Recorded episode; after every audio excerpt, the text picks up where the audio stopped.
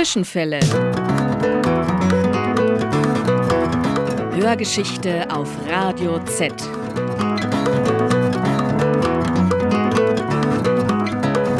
War da was? Ja, gegenläufige Erinnerungen. Die Radikalen der alten Frauen. Der Aufstand gegen die WAA. Die renitenten Nonnen des Mittelalters. Zwischenfälle. Hörgeschichte auf Radio Z. Die beunruhigende Aktualität der Vergangenheit.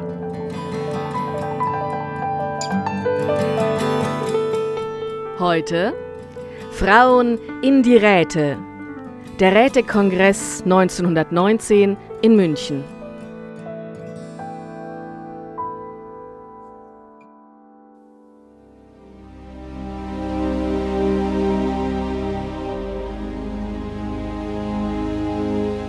Wenn wir uns in diesen Saal umsehen, dann werden Sie vergeblich die gleichberechtigte Beteiligung der Frau suchen. Wo hat der Bauernrat seine Bäuerin? Der Bauernhof kann aber ohne Bäuerin nicht geführt werden. Wo hat die Arbeiterschaft ihre Arbeiterinnen? Im Kriege standen die Arbeiterinnen in der Fabrik und in allen anderen Betrieben. Wir sogenannten bürgerlichen Frauen sind noch am stärksten vertreten. Wenn also wirklich die Räte als Fundament einer neuen politischen Organisation bestehen bleiben sollen, dann muss auch für die Frau eine derartige Ratsorganisation geschaffen und sie muss mit Funktionen und Rechten ausgestattet werden.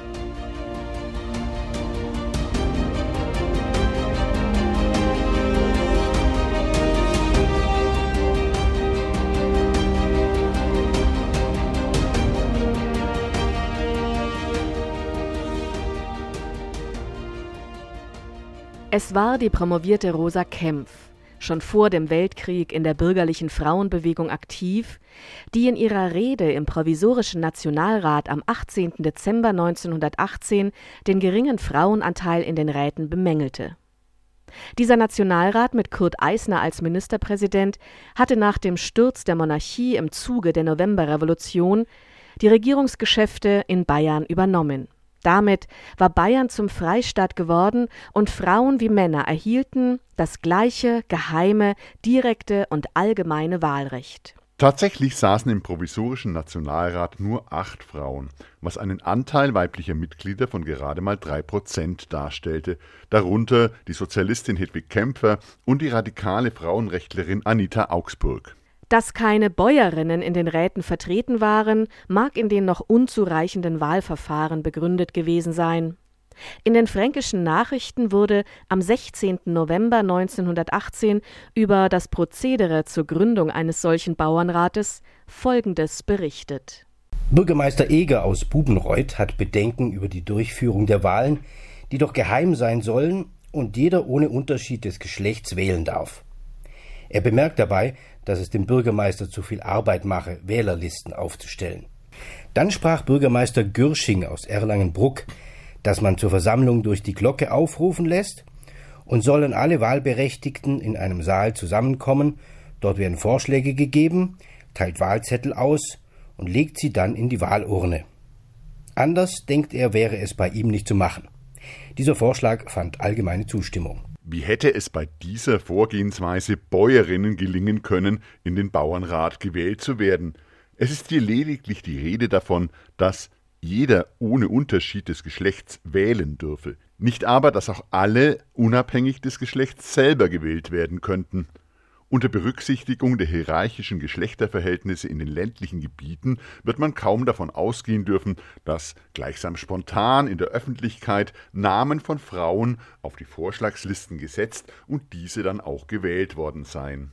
Doch ohnehin sorgten gemäßigte wie konservative Kräfte dafür, dass das sozialistische Rätesystem, wie es durch die Novemberrevolution möglich geworden schien, durch den sehr früh anberaumten Wahltermin zum Bayerischen Landtag am 12. Januar 1919 bald abgeschafft werden würde.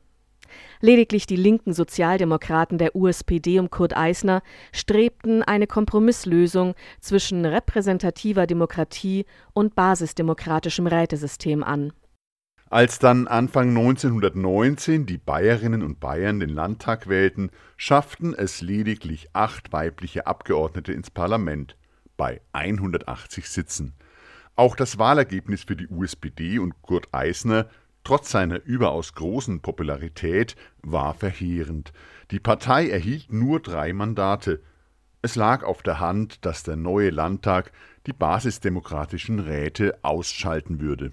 Schon mit dem Rücktrittsschreiben in der Tasche wurde Kurt Eisner am 21. Februar 1919 auf offener Straße von dem rechtsextremen Graf Arco von Valle ermordet. Die Trauer und Empörung in der Bevölkerung über diesen politischen Mord war groß. Ein wütender Arbeiter kam in den Landtag gerannt, schoss um sich verwundete Innenminister Erhard Auer von der MSPD und verletzte zwei weitere Abgeordnete tödlich.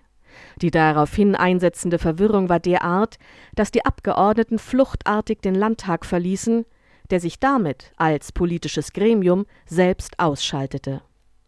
In der Folge wurde der Zentralrat der Arbeiter, Soldaten und Bauern zum einzig funktionierenden Leitungsorgan. Wenige Tage nach der Ermordung Eisners berief dieser Zentralrat einen Kongress der Arbeiter, Soldaten und Bauernräte ein, der vom 25. Februar bis zum 8. März 1919 in München tagte. Nach der Selbstauflösung des Landtags, nachdem die Regierung Eisner-Auer nicht mehr existierte, waren nun alle Augen auf diesen Rätekongress in München gerichtet. Erstmals seit dem 7. November 1918 gab es wieder die Möglichkeit, miteinander über die Ziele der Rätebewegung zu diskutieren.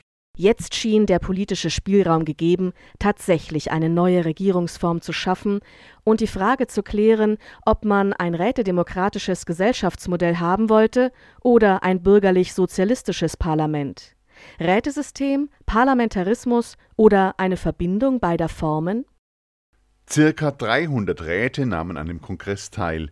Die acht Rätinnen, die als Delegierte den Kongress besuchten, Anita Augsburg, Lieder Gustav Heimann, Sophie Steinhaus, Thekla Igel, Hedwig Kämpfer, Fräulein Kleinhaas, Sophie Setzer und Luise Mühlbauer, waren kaum repräsentativ für das tatsächliche Engagement der Frauen in der Novemberrevolution von 1918.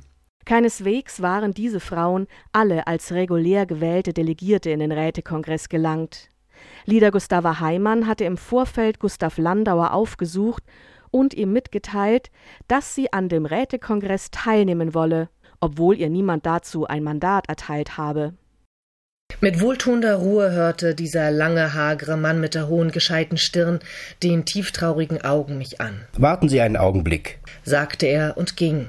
Nach wenigen Minuten kehrte er zurück, händigte mir eine Karte aus mit den Worten Wir nehmen Ihre Mitarbeit gerne an. Hier haben Sie den gewünschten Ausweis, der Sie berechtigt, an allen Sitzungen aktiv teilzunehmen. Auf diese Weise wurde ich Mitglied des Rätekongresses. Heimann hatte sich somit selbst ermächtigt, Teilnehmerin des Rätekongresses zu werden. Gertrud Beer, die durch ihren pazifistischen Einsatz im Ersten Weltkrieg starken Repressionen ausgesetzt war und sich nun an der bayerischen Revolution beteiligte, schrieb. Die Frauen des zurzeit in München tagenden Revolutionsparlaments verdanken zum Teil ihr Mandat weniger einer friedlichen Zeiten entsprechenden Ordnungswahl als dem eigenen Willen, der sie trieb mitzuhelfen in einer Zeit der höchsten Krisis. Sie erklärten, hier sind wir, wir wollen mitarbeiten, mithelfen, wenn es uns möglich ist, und ihre Mitarbeit wurde angenommen und willkommen geheißen. Diese Frauen befanden sich im großen Gegensatz zu jenen, die dem Münchner Arbeiterrat ihre Mitarbeit erst wieder in Aussicht stellten, wenn positive, aufbauende Arbeit geleistet werden würde. Dass trotz der revolutionären Aufbruchsstimmung nur so wenige Frauen am Rätekongress beteiligt waren, erklärt Autorin Christiane Sternsdorf-Haug mit dem Wahlrecht zu den Räten. Unter den neuen wahlberechtigten Berufsgruppen war lediglich ein Arbeitsbereich typisch weiblich, der der häuslichen Dienstboten. Doch de facto saß keine Hausangestellte im Arbeiterrat. Auch Arbeiterinnen aus den Betrieben waren nicht gewählt worden. In dem Gesetzentwurf über die Bildung berufsständischer Räte wurden zudem Hausfrauen und mithelfende Familienangehörige in der Landwirtschaft und in den Ladengeschäften von der Ausübung des Wahlrechts ausgeschlossen.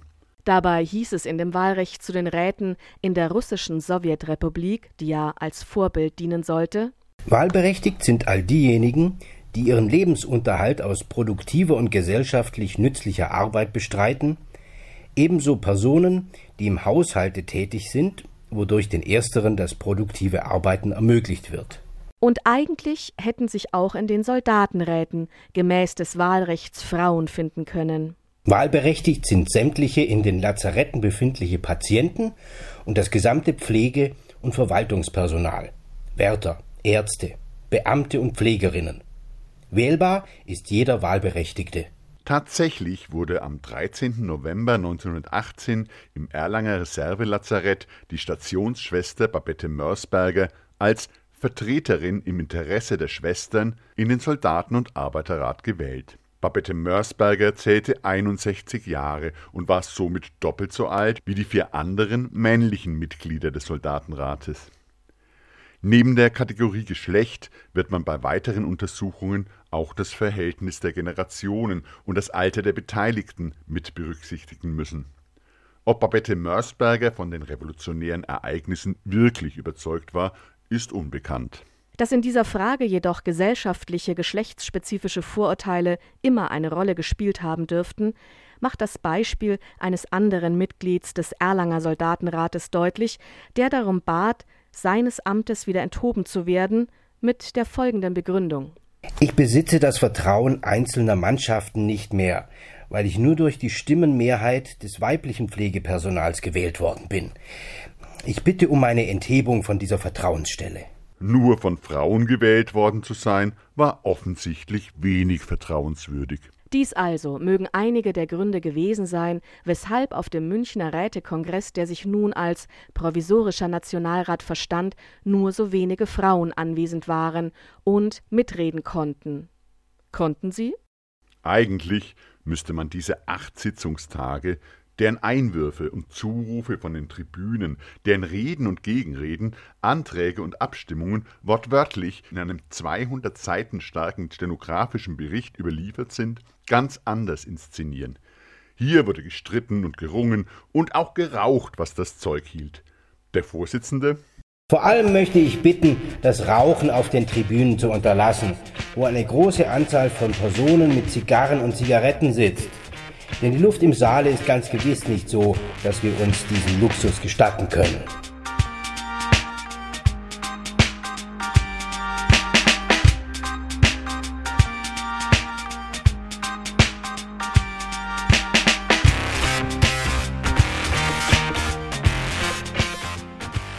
Am zweiten Sitzungstag am 27. Februar erteilte der Arbeiterrat Ernst Toller, der den Vorsitz führte, Lida Gustava Heimann das Wort. Als radikale Frauenrechtlerin und Linke sympathisierte sie mit den revolutionären Entwicklungen und arbeitete aktiv mit.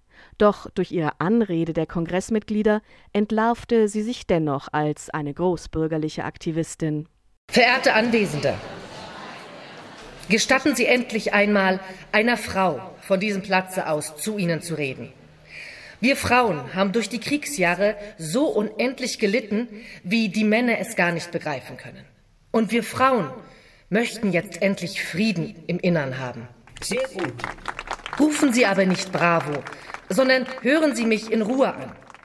Ich komme von Bern und bin dort auf der Arbeiter- und Sozialistenkonferenz mit Kurt Eisner gewesen. Ich kann Ihnen sagen, dass das ganze Ausland auf Bayern blickt was in Bayern geschieht, ist jetzt geradezu weltepochemachend. Und da richtet eine Frau an Sie, an die Männer, die dringende Bitte. Hören Sie endlich das Wort der Frau. Die Waffen müssen schweigen. Wir wollen kein Blut, keine Gewalt mehr sehen. Wir wollen Frieden haben. Bravo! Bravo! Bravo! Wir haben Vernunft. Wir können einander verstehen. Lassen Sie uns doch miteinander in Ruhe reden. Gestern am Grabe von Kurt Eisner haben Sie geschworen, wir wollen einig zusammenstehen. Heute schon, am kommenden Tage, geht alles durcheinander. Bewahren Sie doch ruhig Blut. Es mag jetzt schwer sein, aber wir müssen über das Schwerste hinweg. Es sind nicht nur Liebknecht, Rosa Luxemburg und Eisner gefallen. Ströme von Blut sind in Berlin geflossen. Wir wollen bei uns in Bayern nicht dasselbe Blutbad sehen. Ich bitte Sie dringend heute in dieser Versammlung, Lassen Sie jeden Menschen ruhig sprechen, ohne dagegen zu schreien. Sie, die hier versammelt sind, sind die Auserwählten des Volkes. Auf sie schaut die Welt. Wir wollen der Menschheit endlich mit mehr Güte und Liebe und Menschlichkeit entgegentreten. Alle, die draußen leiden, sollen kommen und uns ihre Klagen sagen. Aber wir wollen hier nicht schreien, sondern wir wollen vernünftig reden und handeln, nach diesen entsetzlichen Zeiten, die wir erlebt haben. So bitte ich Sie im Namen aller Frauen Münchens, kein Blutvergießen mehr, keine Waffen, sondern Frieden, freundliches Verstehen und vernünftiges Handeln.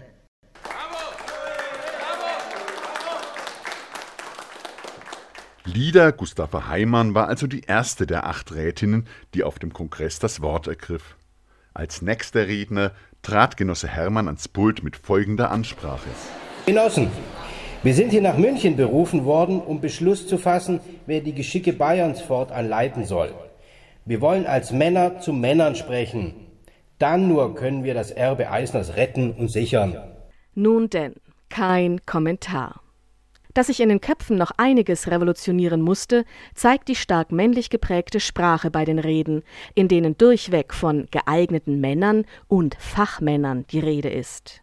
Es ist wiederum Lieder Gustava Heimann, die einforderte, dass Frauen explizit in den neuen Statuten und Regelungen genannt würden.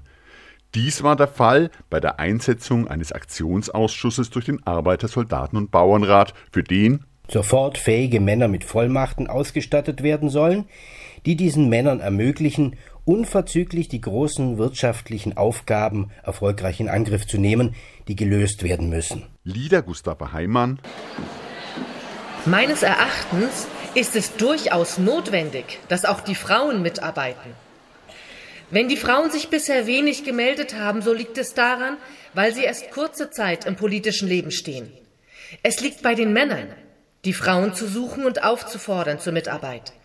Es wird immer gesagt, wir wollen alle Kräfte in den Dienst der Allgemeinheit stellen. Bei all diesen Dingen, die bisher vorgeschlagen wurden, kommt in erster Linie der praktische Sinn in Frage. Und bei den Frauen ist gerade der praktische Sinn außerordentlich stark ausgeprägt. Darum beantrage ich, das Wort Frauen hinzuzusetzen. Der Vorsitzende. Ich glaube, die Versammlung wird damit einverstanden sein, wenn es in dem Antrag heißt Männer und Frauen. Ich lasse über den Antrag abstimmen. Wer für den Antrag ist, den bitte ich, seine Hand zu heben. Ist geschehen. Danke. Ich bitte die Gegenprobe. Ist geschehen. Ich konstatiere die einstimmige Annahme. Tatsächlich waren Lida Gustava Heimann und ihre Lebens- und Kampfgefährtin Anita Augsburg die einzigen beiden der acht anwesenden Frauen am Rätekongress, die mehrfach das Wort ergriffen.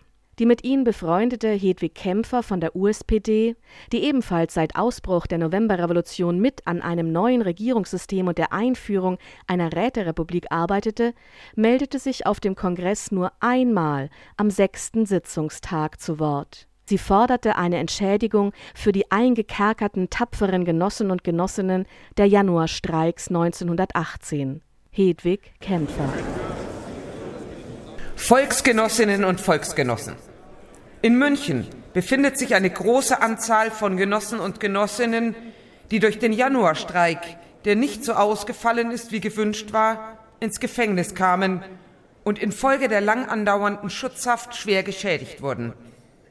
Das Reichsjustizamt hat kurzerhand die Entschädigungsansprüche abgelehnt. Hört, hört! Um der Sache kräftigeren Nachdruck zu geben, haben sich die Genossen veranlasst gefühlt, an den Rätekongress heranzutreten. Es handelt sich um Leute, die in ihrem Geschäfte vollständigen Ruin erlitten haben. Ich möchte Sie also bitten, Sie möchten zu der Januarbewegung, zu dem Streik 1918 gestanden haben, wie Sie wollen. Heute werden Sie wohl anderer Meinung über die tapfere Tat der damaligen Genossen sein. Deswegen möchte ich Sie bitten, verhelfen Sie den schwer geschädigten Genossen und Genossinnen zu ihrem Anspruche, den Sie mit Recht an den Staat stellen können.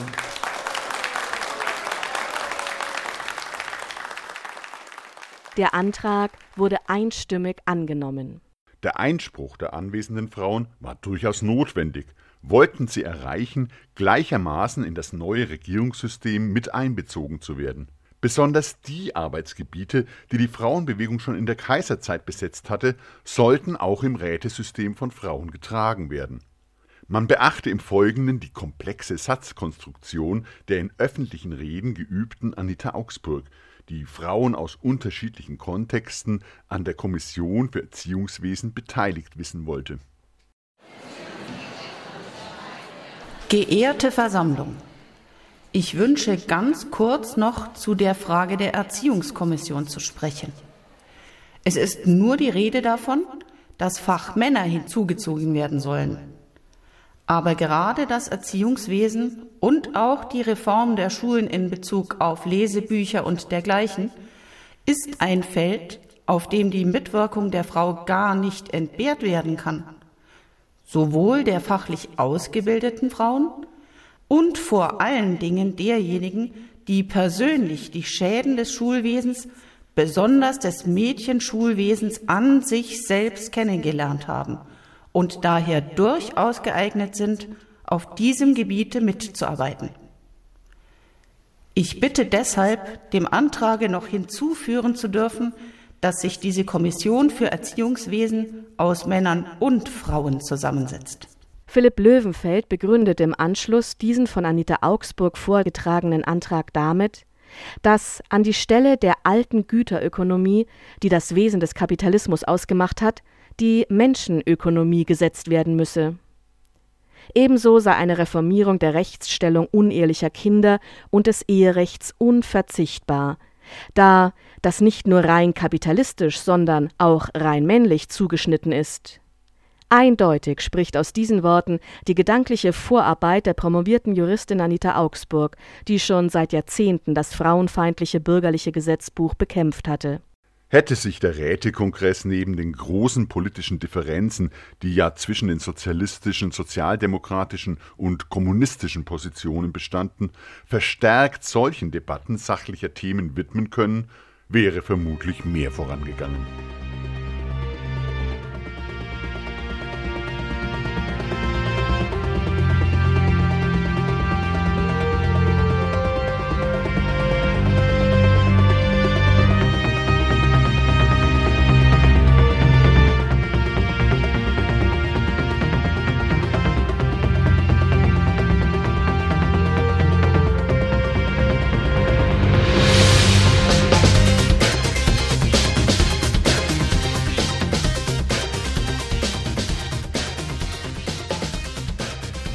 Doch zeitgleich sah sich der Kongress, der sich als einzige souveräne Vertretung der bayerischen Bevölkerung verstand, den Angriffen der sozialdemokratisch geführten Stadtkommandantur ausgesetzt, die schwere Störungen verursachte. Ein Omen für das, was an Repression und brutaler Niederschlagung noch kommen sollte, war das Vorgehen der republikanischen Schutztruppen, die in den Rätekongress eindrangen und den Anarchisten Erich Mühsam, den Kommunisten Max Levin und andere Teilnehmer der äußersten Linken verhafteten nur durch starke Proteste und Demonstrationen von Arbeitslosen und Soldaten gelang ihre Befreiung und sie konnten wieder zum Rätekongress zurückkehren.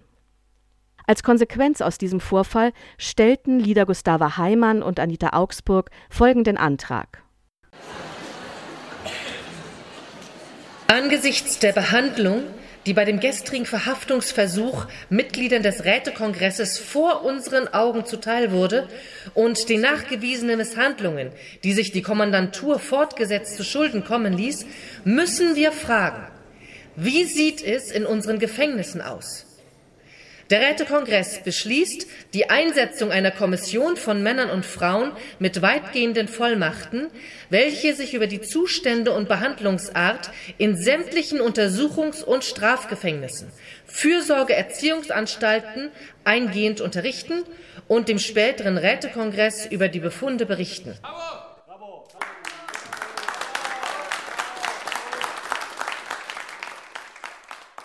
Der Antrag wurde durch Handhebung einstimmig angenommen. Was jedoch vergeblich blieb, war die Forderung von Anita Augsburg, unabhängige Frauenräte mit einem eigenen Zentralrat zur Schulung der Frauen vor allem auf dem Land zu schaffen. Verehrte Versammlung, wir haben Ihnen den Antrag unterbreitet auf Ergänzung des Rätesystems durch Errichtung von Frauenräten. Wir haben nämlich die Beobachtung gemacht, dass in dem jetzigen Rätesystem die Frauen außerordentlich wenig zur Mitarbeit herangekommen sind. Besonders in der jetzigen Organisation der Bauernräte kann man nach meiner Überzeugung die Frauen unter gar keinen Umständen entbehren, weil ich in der Errichtung von Frauenräten das einzige Mittel sehe, die Macht des katholischen Zentrums auf dem Lande zu brechen, insbesondere der Geistlichen, die ohne weiteres von der Kanzel herab ihre letzten Wahlreden halten und dann in geschlossenem Haufen die Frauen aus der Kirche zur Wahlurne führen und sie für sich abstimmen lassen. Diese Frauenräte müssen genau aufgebaut werden wie die Arbeiter- und Bauernräte und müssen auf öffentlich-rechtlicher Grundlage stehen. Ich halte es für dringend notwendig, dass im Allgemeinen die ganze häusliche Atmosphäre durch die Mitwirkung der Frau an der Politik mehr politisch gefärbt wird und dass die Politik im Hause allgemeingut wird. Dass sie nicht beschränkt wird auf den Verkehr der Männer im Wirtshaus, auf das Zusammenkommen der Männer untereinander. Diese Frauenräte, so Augsburg weiter, sollten nur aus Frauen gebildet werden und unter weiblicher Leitung stehen. Für die Aufklärung insbesondere der Landfrauen halte sie entsprechend politisch gebildete und auf radikal politischem Boden stehende Volksschullehrerinnen für geeignet. Die Frauenräte würden Delegierte in den Allgemeinen Rat senden, und sicherlich würde sich nach einigen Jahren ein solcher Frauenrat von selbst auflösen, wenn eine politische Schulung nicht mehr nötig wäre. Ich bitte Sie, in diesem Sinne meinen Antrag anzunehmen. Doch der Moment für diese Forderung nach Frauenräten, in der gesamten reichsweiten Revolution eine einzigartige Forderung, die nicht mal von Clara Zetkin in Berlin oder von Toni Sender in Frankfurt aufgestellt wurde, war ungünstig. Denn gleichzeitig mit dem Antrag wurde auf Schluss der Debatte gedrängt, was Lieder Gustav Heimann noch versucht hatte abzuwenden. Wenn Schluss der Debatte beantragt ist, ziehe ich den Antrag zurück und bringe ihn an einer anderen Stelle der Tagesordnung wieder ein. Wir können doch unmöglich über einen Antrag abstimmen, der nicht einmal begründet ist. Der Verweis des Vorsitzenden, man werde diesen Antrag schon noch kurz durch eine der Antragstellerinnen begründen lassen, ließ Böses erahnen. Das Schlusswort von Genosse Ernst Niekisch machte deutlich, dass die Zeit für die Frauenräte noch nicht reif war. Genossen, ich glaube, so wie dieser Antrag hier ist, können wir nicht viel mit ihm anfangen. Diese ganze Frage der Frauenräte hat nach meinem Dafürhalten grundsätzliche Bedeutung. Wir brauchen schon einen ausgearbeiteten Plan. Wir brauchen schon ins Einzelne gehende Vorschläge, um hier abstimmen und entscheiden zu können. Ich meine, wir sollten diesen Antrag als Anregung auffassen, dieser Frage der Bildung von Frauenräten näher zu treten. Nach diesem Antrage wäre es zum Beispiel für mich unmöglich zu entscheiden, wie diese Räte zusammengesetzt werden sollen. Genossin Augsburg spricht von Volksschullehrerinnen. Ja, ich meine, die Mütter, die verheirateten Frauen haben zumindest ein ebensolches Recht wie Volksschullehrerinnen, Mitglieder der Frauenräte zu sein. Ich will in keiner Weise einer Entscheidung vorgreifen, sondern ich will lediglich sagen, dass man hier eine ganze Reihe von Bedenken vorzubringen vermag und aus dem Grund meine ich, diesen Antrag auffassen zu sollen als eine Anregung, die vielleicht den Aktionsausschuss anspornen muss, dafür zu sorgen, demnächst einen ins Einzelne gehenden Plan auszuarbeiten und dem Rätekongress vorzulegen. Auf die Frage des Vorsitzenden Fritz Soltmann, ob die Antragstellerin damit einverstanden sei, kam es zum Zuruf Durchaus nicht. Vorsitzender Soltmann Wer für den Antrag nach Frauenräten ist, den bitte ich, die Hand zu erheben. Ist geschehen. Ich danke Ihnen. Gegenprobe? Ist erfolgt. Der Antrag ist abgelehnt. Genossen, wir kommen nun zum nächsten Punkt der Tagesordnung. Erich Mühsams Kommentar. Vorerst wird hier nicht so gehandelt, wie Räte, wie Vertreter eines neuen Revolutionsprinzips in der Revolution zu handeln haben. Der Antrag Augsburg-Heimann wurde, bezeichnend genug, nur von uns ganz Linken unterstützt. Die Gemäßigten, die im Kongress die Mehrheit bildeten, brachten den Antrag zu Fall. Auch der Antrag von Erich Mühsam, Bayern zur sozialistischen Räterepublik zu erklären, wurde mit 243 gegen 70 Stimmen abgelehnt. Sogar der Anarchist Gustav Landauer hatte sich dagegen ausgesprochen, weil ihm die Ausrufung als zu früh erschien. Stattdessen wurde mehrheitlich ein Kompromissvorschlag bei 17 Gegenstimmen der Linksradikalen angenommen, wonach den Räten kaum mehr Machtbefugnisse eingeräumt wurden. Lieder Gustava Heimann kommentierte diesen Abschluss des Rätekongresses. Verehrte Versammlung, ich fühle mich gedrungen, mit den vielen Frauen hier eine kurze Erklärung abzugeben. Der Kompromissantrag, der hier angenommen worden ist, ist von vielen aufrechten Frauen als ein Schlag ins Gesicht empfunden worden. Denn wir sind überzeugt, wir Frauen, die wir neu in das politische Leben hinaustreten, wollen keine Kompromisse mehr. Aber wir Frauen haben auch gelernt, uns im politischen Leben zurechtzufinden.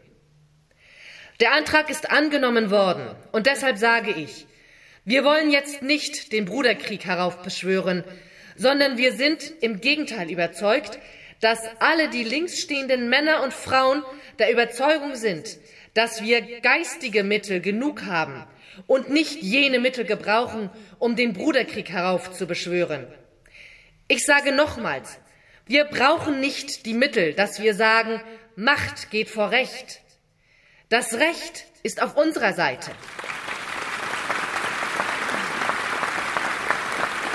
Und wir werden das Recht mit geistigen Mitteln durchsetzen. Wir werden aber auch von Bayern aus ein Beispiel geben, dass es eine Revolution gibt, die nicht im Bürgerkriege zu ertränken ist, sondern dass es eine Revolution des Geistes gibt, der weit über allen Dingen steht. Und nicht nur im Namen der revolutionären Frauen erkläre ich dies, dass wir den Bürgerkrieg nicht wollen. Ich erkläre es im Namen aller Frauen Bayerns, die noch Frauen geblieben sind. Wir erklären es im Namen der Männer, welche im Parlament nicht mitzureden haben. Lassen wir von diesen Tribünen durch Frauenmund in die ganze Welt hinein ertönen. Wir wollen nicht länger Blut vergießen. Was wir fordern, ist Entwaffnung und nicht Bewaffnung der Menschen.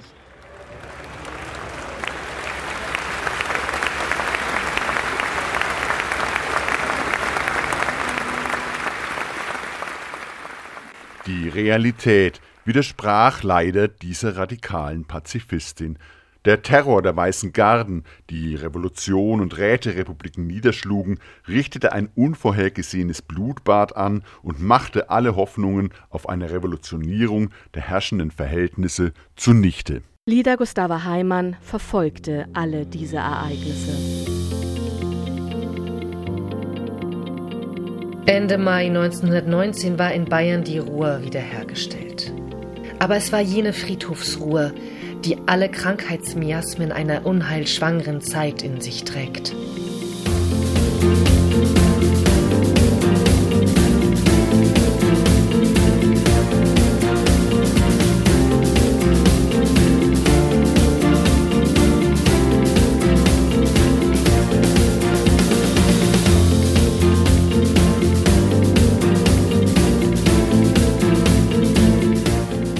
Es sprachen Jule Schröter, Martina Fries, Silke Kruse, Anja Fries, Heike Herzog und Markus Hepp.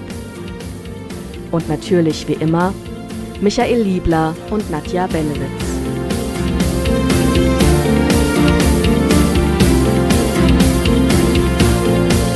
Mit Musik von Philip Cross, Scott Holmes und David Chastain.